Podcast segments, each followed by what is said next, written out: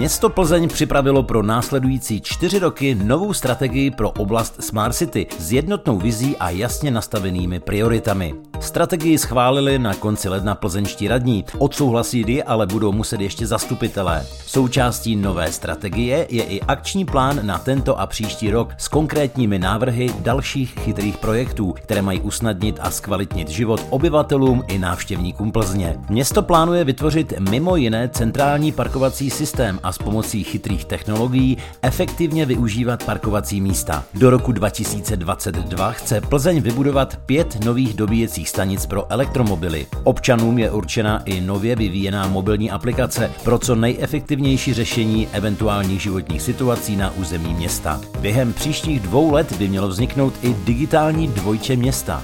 Virtuální sourozenec vychází z přesného trojrozměrného modelu města a umožňuje efektivně modelovat situace, které mohou v krajské metropoli nastat. Pro sklidnění dopravy a ochrany chodců chce město zavést také monitoring jízdy na červenou. Plzeň už má s konceptem Smart City relativně bohaté zkušenosti a podařilo se jí na tomto poli získat i několik ocenění. Podle radního pro oblast Smart Cities a podporu podnikání Vlastimila Gola se povedlo realizovat řadu významných projektů, které se staly součástí konceptu Smart Smart City. Jedná se například o zavádění kamer ve vozech MHD, umístění defibrilátorů na veřejná místa, nahrazení diesel agregátových trolejbusů novými bateriovými, vybudování vlastní sítě internetu věcí, zlepšení systému, vyzvedávání dětí v družinách, anebo využití dronů pro integrovaný záchranný systém. Existující chytré projekty jsou ale realizovány více subjekty a nejsou vzájemně provázané. Proto jsme potřebovali zpracovat strategii, která nám pomohla nastavit vizi a priority pro období let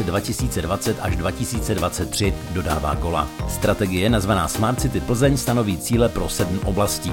Chytré hospodaření, chytří lidé, chytrá zpráva, chytrá mobilita, chytré životní prostředí, chytré žití a chytrá komunikace každém z těchto segmentů si město určí cíl a navrhne opatření, jak ho dosáhnout. Proto vznikl také zásobník téměř čtyř desítek konkrétních projektů, na nichž chce město pracovat. Projekty zařazené do akčního plánu už mají zajištěné finanční krytí na projektovou dokumentaci nebo na finální realizaci. Mezi nejnákladnější plánované projekty patří stavba Tech Tower Světovar, plánující vystavět v areálu bývalého pivovaru Světovar kanceláře inovačních firm, prototypové dílny, konferenční sál anebo prostory pro už inkubované startupy. Město vyčíslilo očekávané náklady na 647 milionů korun. Plzeň se také rozhodla založit metropolitní dispečing pro lepší a plynulejší regulaci dopravy ve městě. Pracuje se i na dokumentaci k novému trolejbusovému spojení mezi severním předměstím a fakultní nemocnicí Plzeň.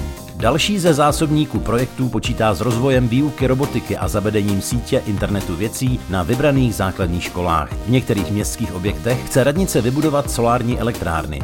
Počítá se i s modernizací varovného informačního systému obyvatelstva, se rozšířením úsekového měření rychlosti na další lokality anebo vylepšením tísňové péče v domech pro seniory.